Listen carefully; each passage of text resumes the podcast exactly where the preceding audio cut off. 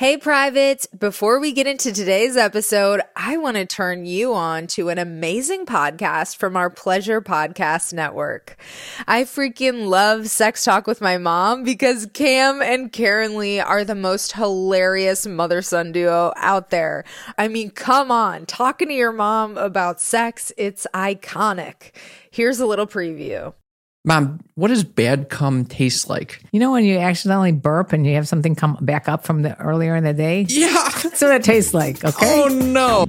We host a podcast called Sex Talk with My Mom. It's not sex with my mom, it's sex talk with my mom. No you one perv. thought no one thought it was sex with my mom. Just a mom and a son chit-chatting about sex. Not just sex, uncomfortable conversations. Our goal is to make the uncomfortable comfortable. Here are some clips from our show.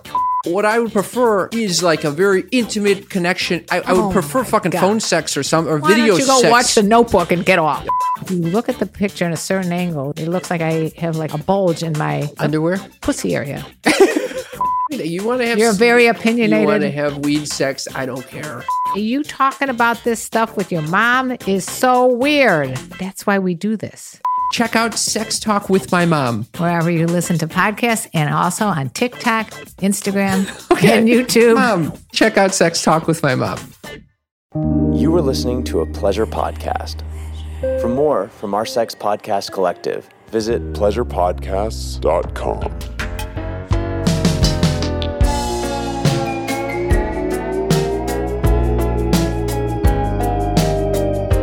Welcome back to Private Parts Unknown, a podcast about love and sexuality around the world. I'm Courtney Kocak, and I interrupt the regularly scheduled sex programming for a special presentation of our Mind Trip series. Don't worry, privates. I know we all love sex. So I'm going to be back with an awesome episode about unionizing strippers next time but in the meantime, I wanted to revisit our series on psychedelics because I've got some updates. I'm going to give you the Cliffs Notes of the Mind Trip series. Thus far, we've done four episodes, but it's been a while. So I'm going to give us all a refresher. And then you're going to hear the director's cut of a radio story I did for Santa Monica NPR affiliate KCRW about ayahuasca in Southern California. And I think you guys are going to like that because it's kind of a different style than I normally do on the podcast. And then you're going to hear me interview documentarian and podcaster Giancarlo Canavesio days after my first ayahuasca ceremony. So I am like just communing with Mama Aya and super open and feeling amazing. And Giancarlo is much deeper into his psychedelic journey than I am. So it was really interesting to get his perspective at that time. So I think you guys are going to love today's episode. It's going to be really fun. But before we start, I just want to remind y'all I'm not a doctor. This is not medical advice. I am sharing some reporting I've done and my own personal experience. You got to do your own research on this stuff. And some of it may seem, you know, pretty out of this world and groovy, but there are very real risks associated with psychedelics, some of which we're going to get into today. So I just want to make sure we're approaching this topic with the gravity it deserves. So, end speech. Let's dive in with an excerpt from the interview that kicked this whole series off. So basically, the summer of 2021, I got this PR email for psychedelic water, and it just made me think like, damn, this is going mainstream. And it sent me down this rabbit hole because I was trying to understand the corporatization of something that was so commonly associated with indigenous practices and free love. So let's go. Here we go, baby. Let's get weird. Are you ready for this? Mind trip. Hi, my name is Ben Rogel with Psychedelic Water, and I am the Director of Marketing. Hi, my name is Keith Stein, and I'm the founder of Psychedelic Water. First of all, okay, so this is legal, but how, like, what are the ingredients? What effect does it actually have? Let's start there. Our star ingredients are kava and damiana blended with green tea. And then just a couple other things that we wanted to make sure while we're talking about ingredients is that it's vegan, gluten free, non GMO. So it's low calorie. And we actually uh, don't add sugar, we naturally sweeten it with monk fruit extract. And so the effects are this really sort of calm, euphoric feeling, but you never lose that mental inhibition. So it's you know a, a, great alcohol replacement. A lot of our customers use it in various capacities, whether it's you know to take the edge off when they're having a stressful day at work, or to get in the mind of creativity, or just to do like a fun hobby, as well as socialize with their friends. You know, instead of using something like alcohol.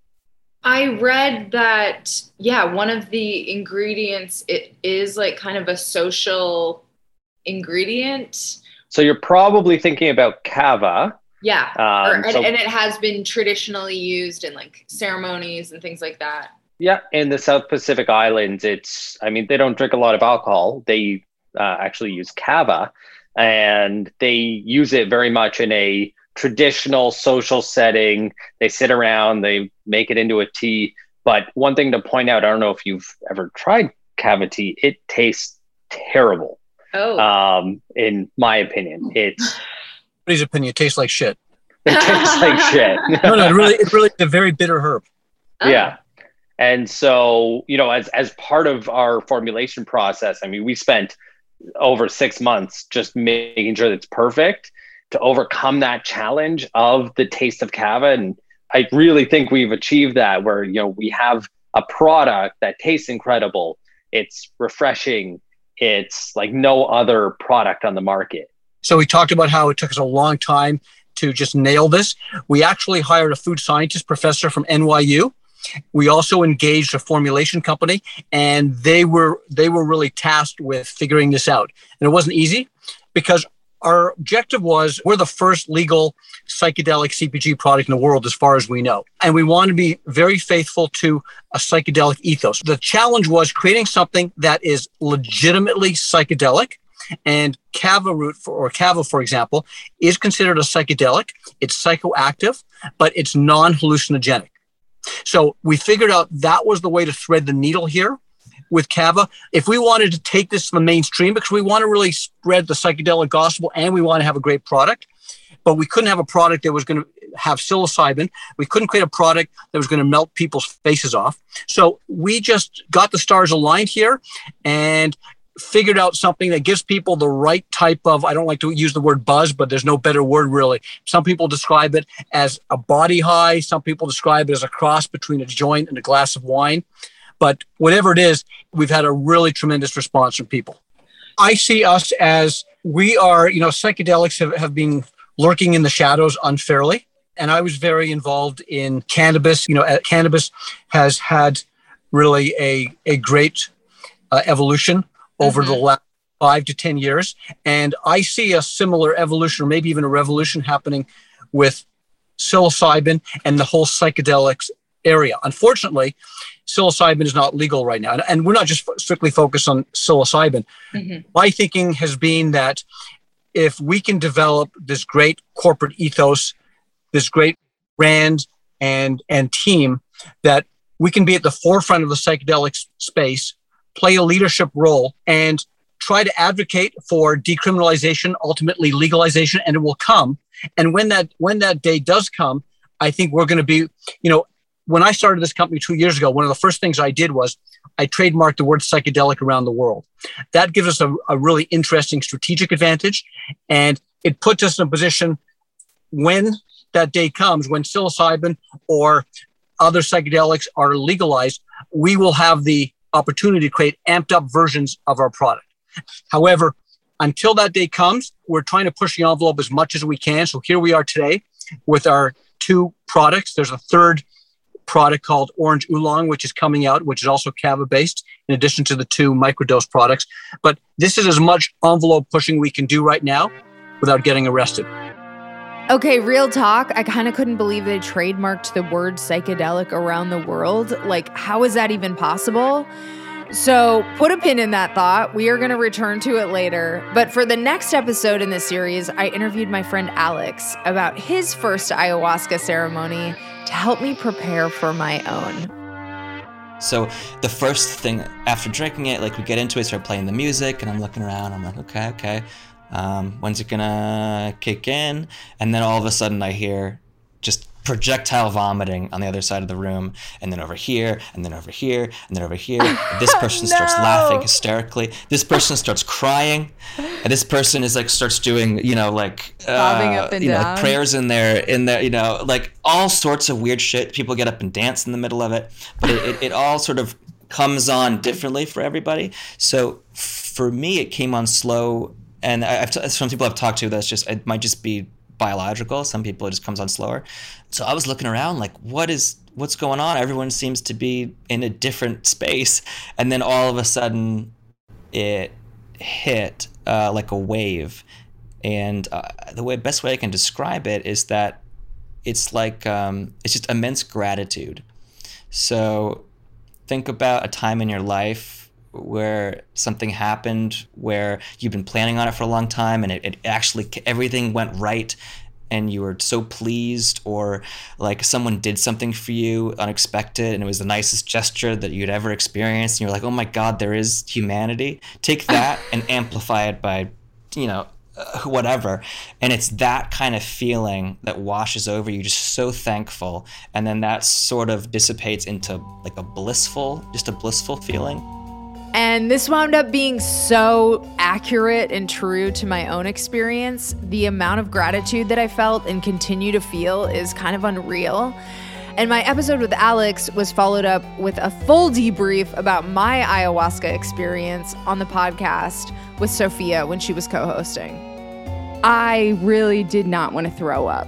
That was like a huge thing on my first night, is just like I had a fear about it. Who likes to throw up? Nobody does, right? So I did throw up after the second cup, but I got like bugs in my eyes before I purged.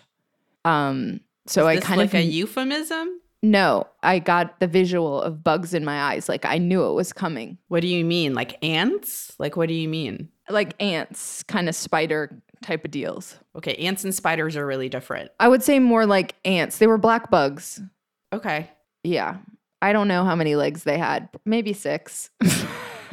it might have been a mixture. Is it like that one Orkin commercial where you think that like a cockroach is crawling across your screen? It was crawling across. They were little bugs, but they were crawling across my eyes like that. Yeah. Yeah, and then until like the Orkin man hits it, you really think it's on your TV. Yeah. I, I mean, it didn't feel like it, but it looked like there were bugs in my eyes. Like it was a visual thing. And then I just knew that it was coming and I puked up my Taco Bell, which I'd already, I had two chalupas, black bean chalupas going into it. Cause I was, st- I tried to, Alex was like, you gotta fast for fucking ever. I wish I would have fasted for longer. And I think him and I have two different definitions of fasting. Like I'm a purist. And so to me, that's like water fasting as much as possible. And so I hadn't really eaten anything that day. And then it got to be like, I don't know, 4:30 or 5 or whatever. And I was like, fuck. I need to eat. I just felt like I needed to eat. And I'm glad I did, even though I puked up one of my favorite foods. And the guy next to me was like, Good job. That Taco Bell had to come up. That's hilarious. so they're like cheering me on. They're like, Way to go. You did it. Love the supportive environment. Love it. I know. It was amazing. And then I was really in my intention. I kept going back to it. It's a very like circular experience for me anyway. And I went was going back to my intention, like what are my blocks? What are my self-limiting beliefs? Like what is holding me back? What can I work on?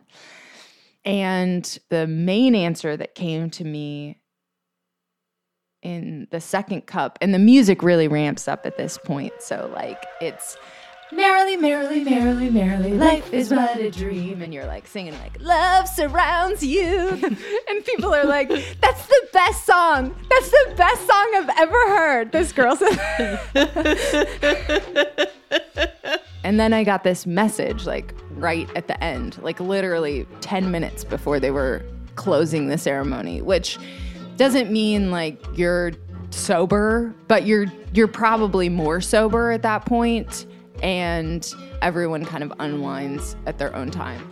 So, the message that I got was don't get addicted to the hard parts. And it was so clear. It came to me just like that, Damn. almost fully. And I didn't want to forget. This was one thing I for sure didn't want to forget, right? I was like, this is the message. And so there were, you know, the guys on either side, and I was like, hey, eh, eh, hey, and you don't know kind of how loud you're talking because you sort of lose touch with that. and then they were like, do you want to tell me something? I I said I got a message and it's don't get addicted to the hard parts and they were like, "Oh yeah, that's a good one." My post ayahuasca good vibes lasted for weeks and there are still some residual mindset shifts to this day. I think if you have a great experience, it's easy to want to evangelize about it. I was seriously trying to get my parents on board. But like I said earlier, it's not without risks. And those aren't just health risks and medical risks. So I was glad my next episode with author Jesse Jarnow brought me out of the clouds a little bit. My name is Jesse Jarnow. I wrote the book Heads Biography of Psychedelic America, available from Hachette, wherever uh, books are sold, and uh, co host the official Good Old Grateful Dead podcast. So I grew up in basically the 90s. You know, I was born in the late 70s and as a teenager in the 90s.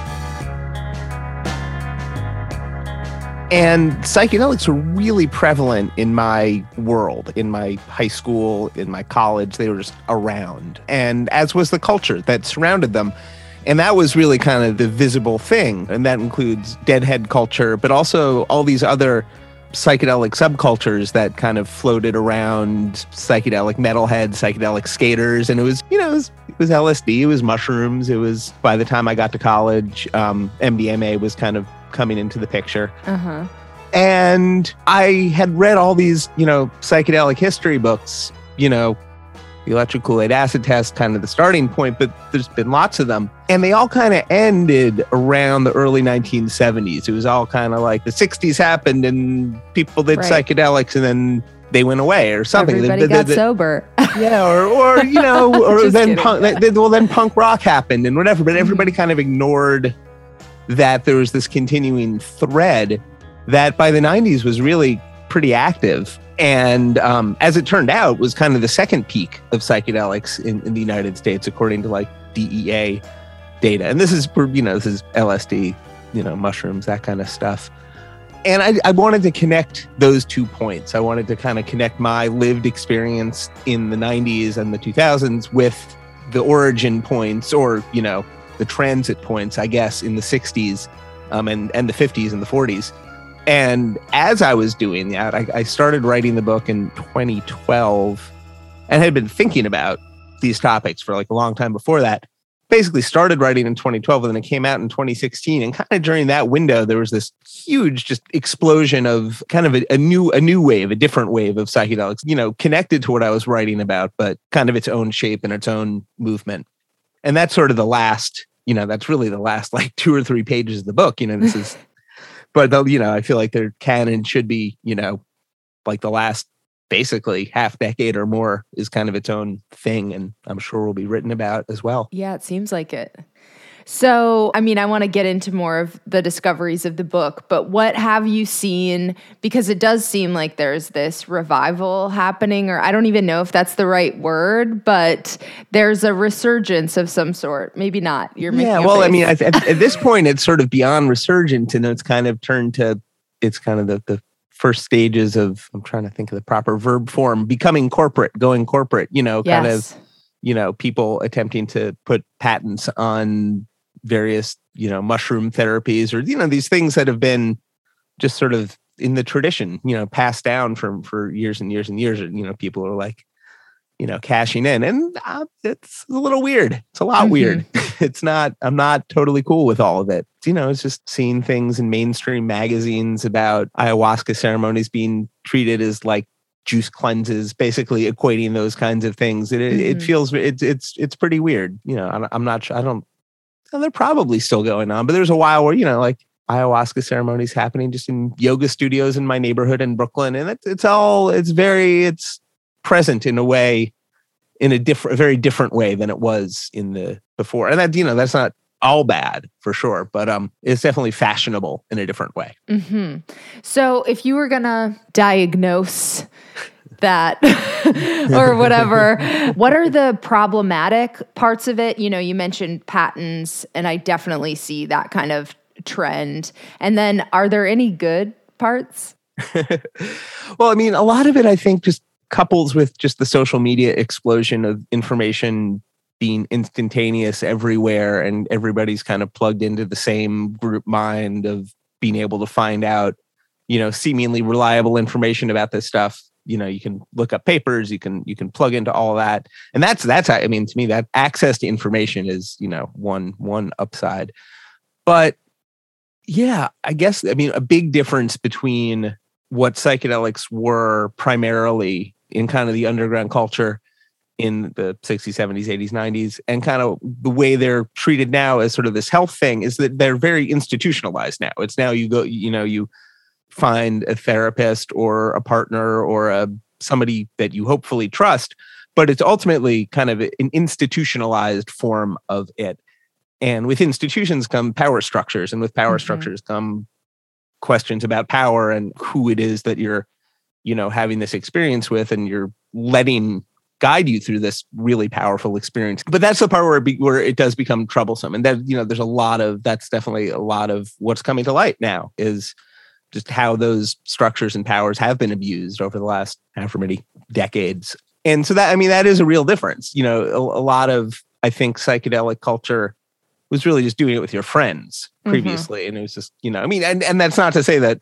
people did not you know people didn't abuse it. They certainly did. There's countless examples of really bad situations that that resulted. But also ultimately you know i feel like friend groups are kind of a safe place to do that kind of thing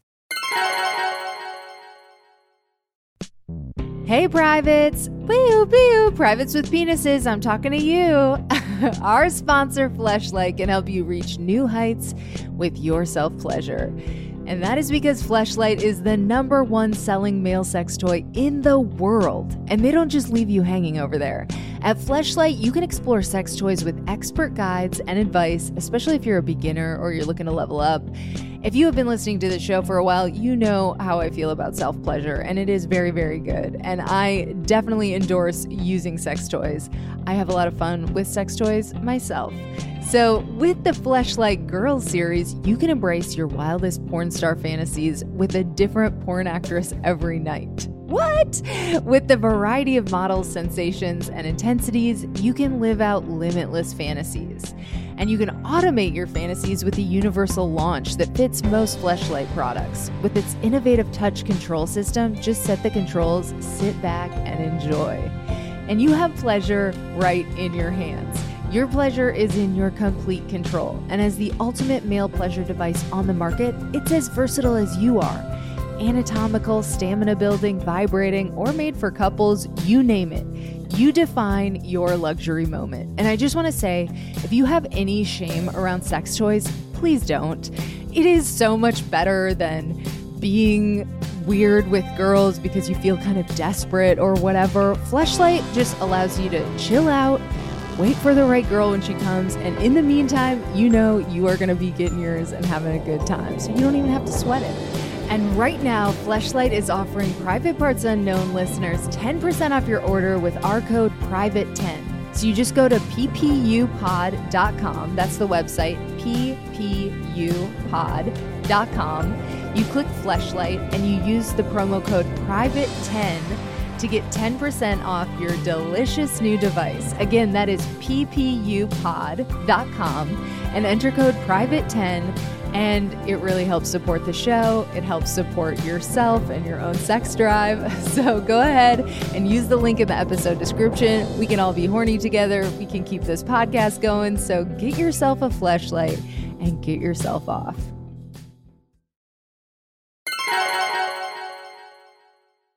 So, my interview with Jesse Jarnow, who you just heard from, is where we left off in the series. But as I started working on all this, I pitched a radio story to KCRW. My editor there was into it, so I interviewed a bunch more people to do like a really deep dive into the benefits and risks of the growing ayahuasca scene in Southern California. It's a totally different sort of audio story than I normally do for the podcast, but the sound design alone deserves a replay. Kudos to Mike for crushing that. And I think the piece raises some really good points. So I want to share it with you today. My editor cut a few things for time on the final version that went up for KCRW. So this is the slightly longer director's cut. You're listening to Greater LA from KCRW, the show that connects you to the people and places of Southern California. Hey, I'm Steve Chiotakis, and today we're taking you somewhere in LA County. I can't tell you exactly where because what's going on here isn't exactly public. But I can tell you this we are in the mountains of LA County, and the reason it's all hush hush is because we're here for an ayahuasca ceremony. Ayahuasca is a psychedelic drug associated with indigenous Amazonian spiritual practices, and it's been catching on here in Southern California. Now, all kinds of psychedelics are back in a big way. For the past decade or so, they've been rebranded as a wellness tool. Some cities have been decriminalizing them, even, starting in 2019 with Denver, Colorado. Now, even the entire state of Oregon. Not LA, though, so this ayahuasca ceremony is on the down low. Shh. Fortunately, reporter Courtney Kocak is going to take you inside and she's going to tell you about the good, the bad, and the potentially very ugly side of psychedelic mania. To get into an ayahuasca ceremony, you have to know someone.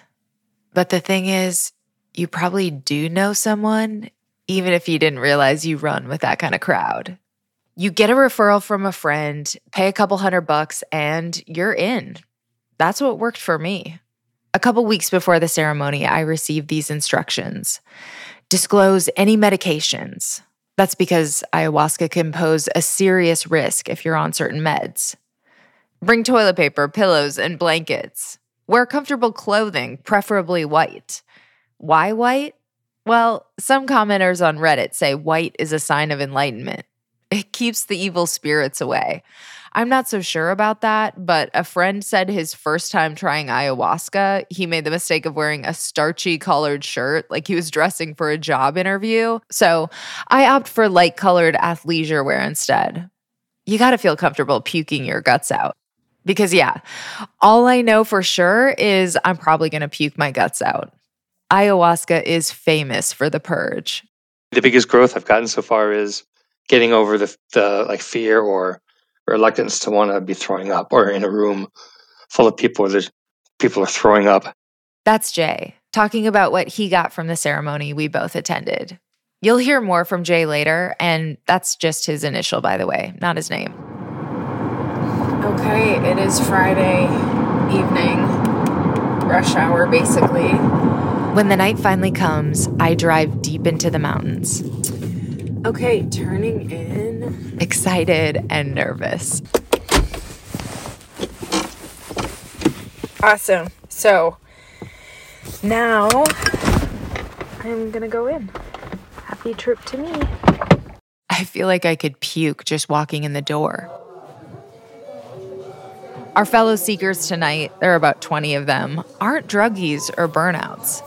Most ayahuasca users don't even consider it a drug. They call it medicine. Many of them have been here before. Tonight, there's a pilot, a barber, some people in the entertainment industry, folks who've suffered from PTSD and sexual trauma, and a single mom who turned to ayahuasca because she was struggling to co parent with her ex. Some people are even here with their parents. There is a lot more gray hair than I was expecting. What are they doing here? Well, one told me that psychedelics have helped her before. You know, I, I, made the decisions to go to grad school and to move to California, all of these based on psychedelic experiences where I needed sort of reassurance from the collective that was the right path. And Jay wanted to shake things up. After I went through divorce, I was like, you know what? I don't want to stay within these parameters. I want to push my boundaries out mm-hmm. and I want to take chances and I want to be different in relationship and I want to be different in my life. I want to be different in my work. I have to leave the recording equipment behind, fortunately for you, because yes, there is going to be some serious retching. After sharing our intentions, we each go up for a little cup, drink together. It's disgusting. Ayahuasca tastes like motor oil and dirt with a harsh, bitter sweetness that reminds me of how coolant smells. For the first 10 minutes, it's silent. Then someone vomits, the first of many purges to come. And purging isn't just vomit, it comes in many forms. Here's Dr. Jeff McNairy, the Chief Medical Officer at Rythmia, a luxury spiritual resort in Costa Rica that offers ayahuasca retreats. Well, a psychosomatic response to anything is physical in nature, right? So if I have anxiety and I don't ever uh, let it out, um, when I drink ayahuasca, the ayahuasca goes to where I'm holding my anxiety, maybe my lower back, maybe my wherever I'm holding it, and it purges it out. And that can be vomiting, going to the bathroom, sweating. Uh, my favorite is yawning. That's a purge. I love that one.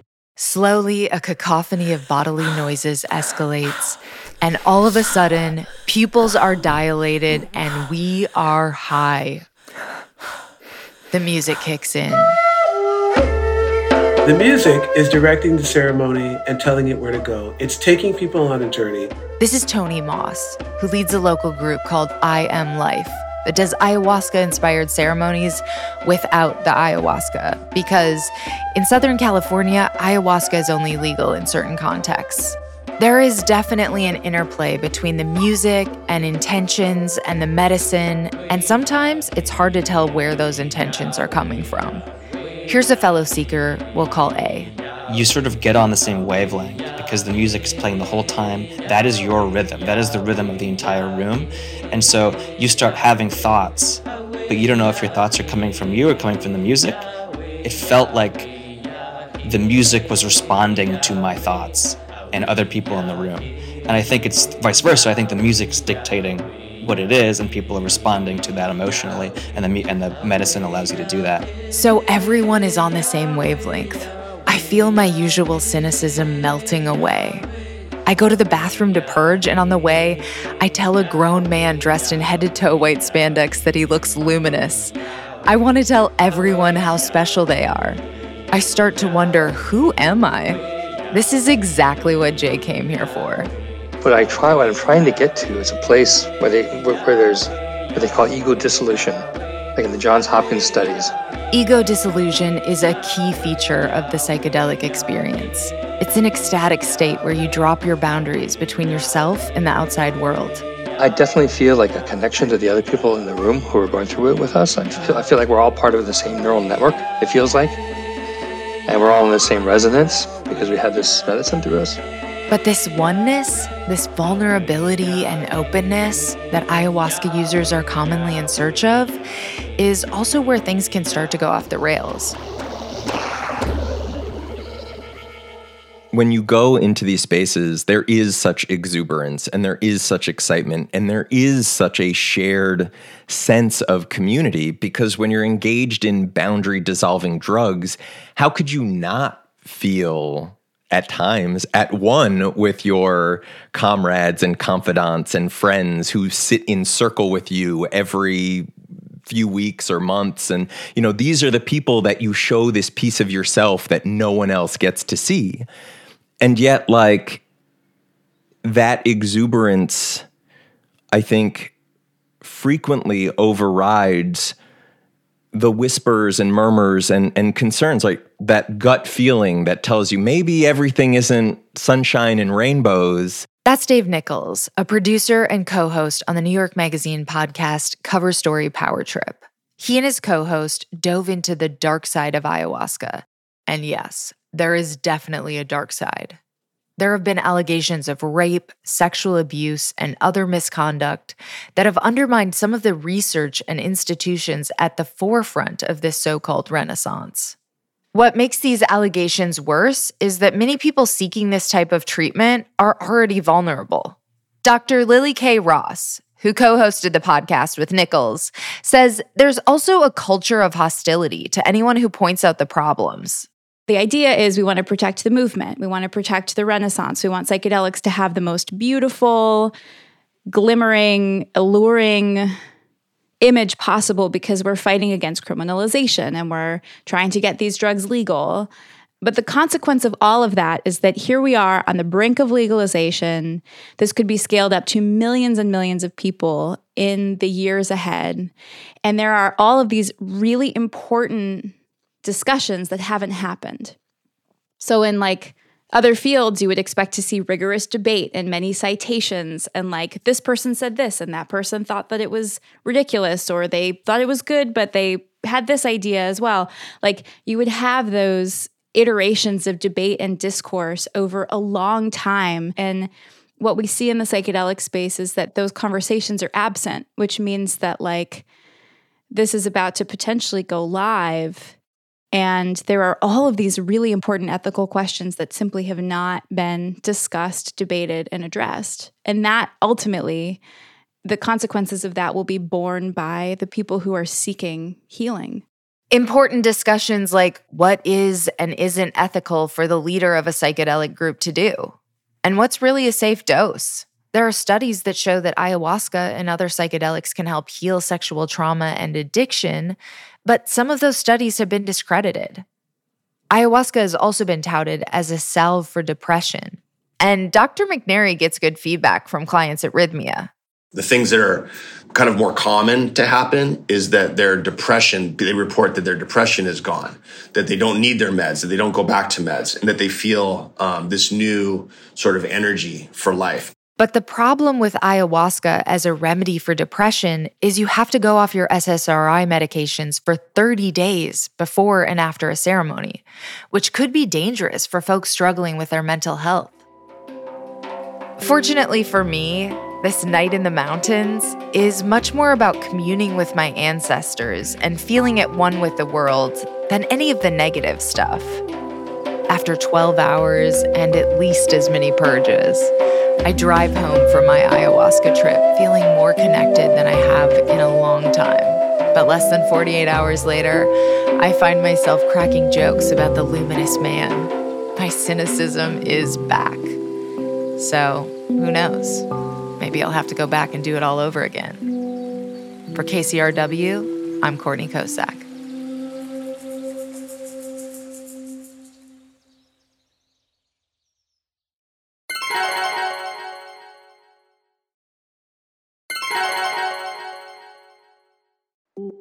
My next guest, Giancarlo Canavesio, has made a name for himself in the psychedelic space and was a co producer on the 2013 documentary Neurons to Nirvana Understanding Psychedelic Medicine.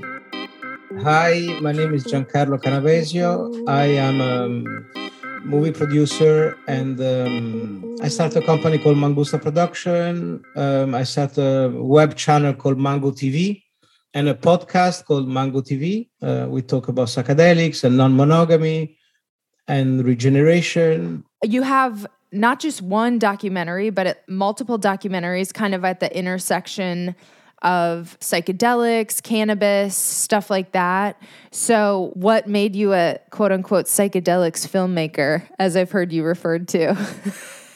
so I think you know my wife initiated me with ayahuasca in 2005. She was already doing it. You know, she was work. She was modeling in New York in the 90s, and already she was going to Peru 30 years ago, something like that. And uh, and then she sort of had a practice in Paris, and um, you know, she organized a ceremony, and I immediately loved it. I I understood um, the potential you know that was a beautiful ceremony but i understood that that was just scratching the surface. Then we moved to new york together. I met daniel pinchbeck who's a psychedelic author. He wrote that book breaking open the head. I think it was on contemporary shamanism. And then I, and then i met him socially. We became friends. And and he dragged me also you know in more ceremonies. And um, then i met amanda feilding who's considering the UK drug czar. She runs a nonprofit called Beckley Foundation. She's been researching non ordinary state for 60 years. and I started being involved with the research and you know helping sponsoring clinical trial. I use it, you know, for personal growth, and then we produced um, 2012 Time for Change, Mhm. and we interviewed, you know, Paul Stamets about Magic Mushroom. Then I become friends with Rick Doblin from Maps. This is like a who's who of psychedelic headliners. So Giancarlo's pretty deep in this space, but I wanted to talk to him more about his personal experience. I'm glad you brought up your personal experience because I had read that you have had an ayahuasca practice for over 10 years. And I just experienced my first ceremony uh, this past weekend, and it was like life altering. I feel like a different person. And so I just kind of want to talk about some of the benefits that you've experienced and if there have been any drawbacks as well. So all this, you know, now, now we know because in the last 20 years they invented the um, functioning magnetic resonance imagery, the fMRI. So now they can see what's happening in the brain in real time.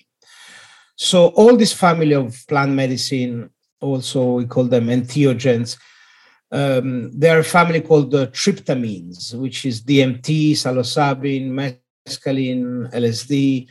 This molecule, they reduce the blood supply in three key areas of the brain the prefrontal cortex, the median cortex, the thalamus.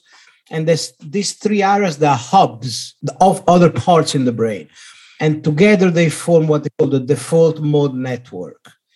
So the default mode network is the closest thing neuroscientists, neuropsychopharmacologists have found to your egoic armor. Ah. So it's the closest thing to your ego, to your personality, to your conditioning. So what happened when you take this medicine? The they reduce the blood supply. The default mode network is weakened. You can see on the fMRI it goes from red to green, and so what happened is that you can see behind your conditioning, behind your biography, behind your painful memories. So you have like the opportunity to reinvent yourself, you know, Uh-huh. because the personality is not so set anymore. You know, imagine there is like, you know, I, I was trying to explain my 10 years old because, you know, we live in Ibiza and they're exposed to drugs all the time. So we need to give him the drugs took. So we took, so I told him the good one that help with addiction and the bad one that cause addiction. And so we said there is like imagine three kings that that are in charge of the three area of the brain, and there's three area connected to a lot of lieutenant that have other rooms. When the kings fall to bed, he says, like my son says, in all this bedroom is like pillow fight. it's like all the different lieutenants, they're all it's total anarchy. So you know the, the room of creativity is now upside down the room of patience the room of self-esteem the room of painful memory everything is like shaking a snow globe so in this total mess you can see things that were behind the armor the egoic armor before. Uh-huh. so so yes so this is an opportunity to to work on psychological resistance on addictions on trauma on depression traumatic disorder painful memory. You can separate the memory for the emotion attached to it. So it gives you the opportunity to heal yourself but i mean you have to be willing you have to do the work you have to do the integration you know it's not a panacea it doesn't you know you need to be willing to to stay with it to continue with meditation and then you know not just integrate the teaching but also apply them mm-hmm. you know integrate them into your life.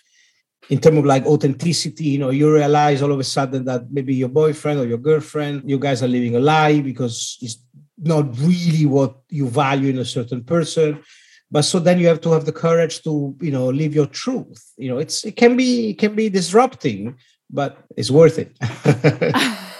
But so do you mind me asking what tradition was it? You know who was pouring who was serving the medicine? Which tradition? You know like peruvian colombian ecuadorian? Um, they had just taken a trip to Peru. yeah. Was it very dark? In the room? yeah. Yeah. Yeah, they would they were singing like no no no no no no no. um, at the end, there was some of that, but there was very beautiful music and Uh-huh. throughout, lots of percussion and Yeah. You know, I'm I'm a total fan of of neo shamanism. You know, they're like the purists that they say that okay, so you have also to drink in a certain tradition with a shaman who comes from a lineage, and you know have to respect the tradition, like you know, like in a communion in a in Christian or Mhm. bat mitzvah in, in a Jewish tradition. But then I'm a much more open. Of course, people need to have integrity. They have to have done the work to be Right. trained. But then, you know, yoga has been westernized, food has been westernized, meditation has been westernized. I mean, sometimes the indigenous language might not fit our mind, you know. Father, Son, and Mother Moon, it's great, but maybe, you know, you need someone a little bit more skillful with the Western psyche. Mhm. Can we talk a little bit about integration and post? Because I do think that that's really important. And like you bring up a really good point that it's not a panacea and that there's a lot of work that you have to do afterwards. And also, intention. I didn't realize, I mean, I did a lot of research before, and it was such an important piece of like focusing the experience and like being uh, part of the therapeutic element. Yes, I mean, you know, there's different style. For example, I did a ceremony last Saturday of psilocybin, and the, the facilitator was like, you know, no intention, let the medicine do its course. Listen, you know, there's people, you know, now it's becoming fashionable and people do it because it's the thing to do. But when I started, when was that? Uh, in, in 2005, so that's like, you know, 17 years ago, there was only people that almost didn't have any other choice you know there, there were people that were really traumatized and people Mhm. with uh, with chronic condition and alcoholic and chronically depressed and suicidal and so you know if you have a specific ailment to to address then you know of course if you have an addiction the medicine can definitely help in in posing that but then of course you know you need to separate yourself from your environment from the other druggy friends. You need you know even before going to the ceremony you need to organize for after the ceremony a new environment possibly away from from the group of people you would use with and you know so that to one extreme right? But then when you go to the more you know milder condition like you know the more subtle trauma you know having a fear of commitment for example or a sex addiction. So if you know if you have something specific then of course you have you have to address it. I always recommend to have like a therapist who's open to this experience. You know for example one of the greatest therapists of all time i think is almost of all time is uh, gabor mate. He he developed a type of therapy called um, ci compassionate inquiry and it's based on childhood trauma and somatic work you know work on your body what is the trauma in your body. And he was organizing a retreat in mexico in yelapa mexico together with a shaman trained with the shipibo. And that's for me was the best when you know we would like drink at night and then during the day he would do the group the group therapy. Mm. and sometimes the shaman would participate and he would like energetically confirm certain intuition certain blockage that the shaman would see energetically and gabor would find out just with like uh, you know with, with, with, dialogue. And so that kind of combination was particularly successful for me.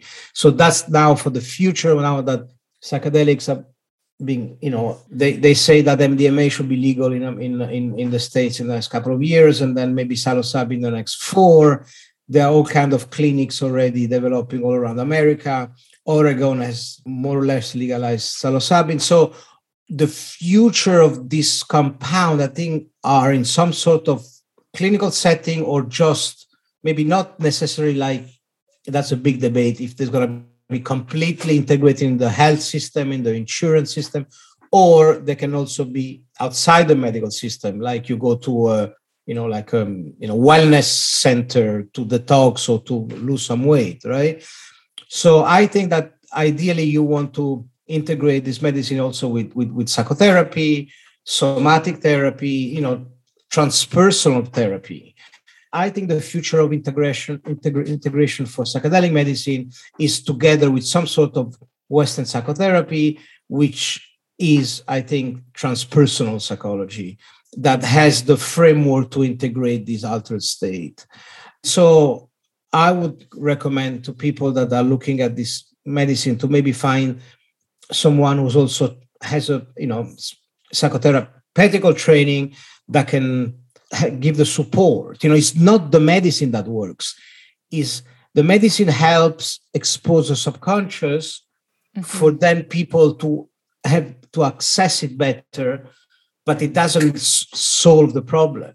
You know, it's not called psychedelic therapy, it's called psychedelic assisted psychotherapy. So you mentioned you're in Ibiza, and I know you're from Italy.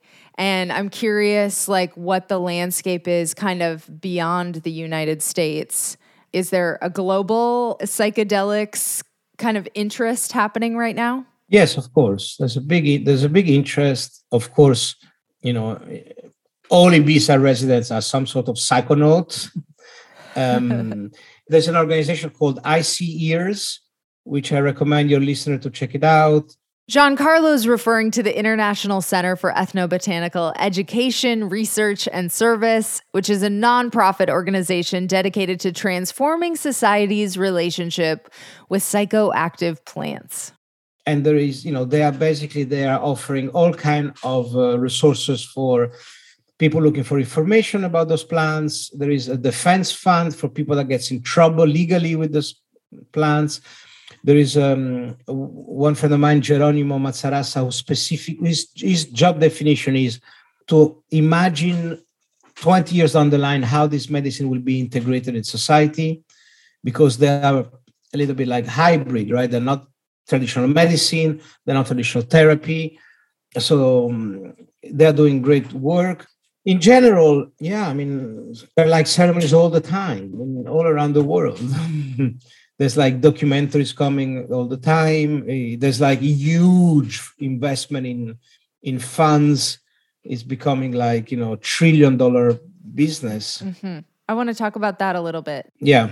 So i mean that's one of the kind of questionable things that's happening right now is like people trying to patent things that have been around for thousands of years and even i interviewed someone very nice person and seemingly savvy business person, but they trademarked the word psychedelic around the world, which I was like, I don't know if you should be able to do that. So, um, how do you feel about kind of the corporatization of psychedelics? So it's a it's a big debate. You know, there is two model. There is the the copyright model and the non-copyright model. So, you know, the big one now that is traded at the um, Nasdaq is called Compass Pathways I think they're worth two billion dollar. And they've been basically the idea is this: you know, you cannot patent the magic mushroom because it's public domain, grows everywhere. Right. But you can modify just enough to create a new molecule which is patentable. And then they patented, you know, the way the rooms look like and the and the sofa and the, so people say, you know, why would you do that? Mushroom has been working very well for thousand years, just like that. But so their argument is that you know it need to be a for-profit model to be able to you know expand and, and working within the capitalistic system and the insurance and the, the counter argument is that you know be careful because you know one big part of the application of this medicine is the fact that you need a therapist for five six hours right for the integration and someone to be there and so when this company will start to have competitor, it might be the first thing to cut, right? Mm-hmm. The reason why now you go to see a shrink, they don't talk to you because it's not very profitable. They prefer to prescribe you things immediately. Mm-hmm. You know, and then there is the other topic that, you know, like a healthy customer is not a good customer for a profit-based health healthcare system. So we'll see. I think we'll see. We'll see what happens. Then MAPS, for example, you know, they are they don't work to like with patent. They, they have a non-patent model, but they also want to, you know, monetize their system in order to to spread and offer. You know, they focus on MDMA assisted psychotherapy now. So they're using some sort of financing, which is not the, the, typical. I think it's more like project financing than patent based on equity based, where basically they will make money by selling their MDMA. That they are uh, collecting data. They're, they're synthesizing their MDMA. They will make money from selling that, but they're not patenting it. Then there is the argument that I heard on the English podcast on uh, um, Rebel Wisdom. You know, they talk about the game theory, right? This uh, in capitalism, this idea that it's only by maximizing your interest that you're gonna come out winning the game of of, of capitalism. So Steve, he, he says that you know the game theory is, is this idea that you know there's gonna be an asshole in this game anyway, so it'd rather be me. You know, this is the game theory. so how do you apply the game theory to psychedelics you know it's a it's a big debate it's a big debate find out this conversation on rebel wisdom they had like actually they make a documentary the rebel wisdom guys The Rebel Wisdom guys did make a documentary. Actually, they have a bunch of stuff on their YouTube channel, including a debate with Compass Pathways. You should check it all out. But here's a soundbite from their video, Psychedelic Capitalism and the Sacred, that elaborates on the game theory point Giancarlo just mentioned. And here's author Jamie Wheal explaining how game theory plays out in the psychedelic space. And I think one of the most relevant for this situation is um, the notion of the multipolar trap, which is just the simplest way to say it is if somebody's definitely going to be a dick, it might as well be me. Because of that logic, it drives good people to a sociopathic conclusion not because they are actually sociopaths themselves but they have they have decent evidence right on behalf of their stakeholders that someone else is a sociopath. Therefore we we must for rational self-preservation. And so that's where the whole thing of like i've looked into their eyes i've seen their soul we've broken bread we've tripped for a night right? They've told me their profound journey story which brought them to this space right? That, all those things go out the fucking window. So, I guess you're looking at me, a newbie, relatively to the space. What do you think that I should know about psychedelics in general moving forward as I am trying to apply this in my both personal life for growth and as, you know, I'm working on spreading the message in responsible ways as well? Yeah i mean you you have to like you know do it more. Of course. you know yeah do it more and and and yeah pay attention. There, there is the one book i always recommend is uh, michael pollan. Hmm the michael pollan book on psychedelic that's very informative. And then see how you can um, they say they say you know drink receive integrate apply. You know they say this medicine they're like plant teachers right? So you know you need to when you go to a teacher and you got your lesson then you have to study it. And you don't want to go back after a month because if you haven't studied then the teacher is going to get bored with you. He's going to say what do you want from me? Did you study what i told you last time? Right. and sometimes it's like that. You know i did so many ceremonies and i wasn't really integrating to be honest. I just like the peak experience and Uh-huh. also the collective the collective experience you know like in the sunrise you felt like this group of it was like a most beautiful party.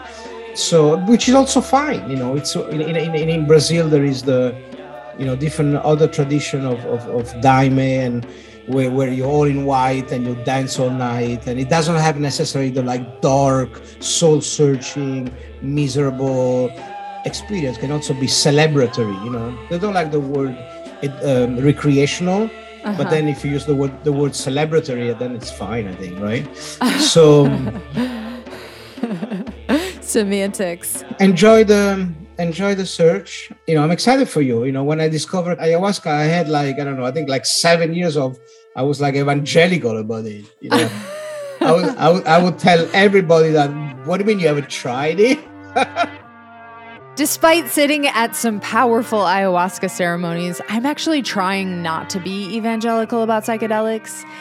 And right after my last ceremony, I actually started a new medication that contraindicates with ayahuasca in specific due to serotonin syndrome. So I've had to take a break.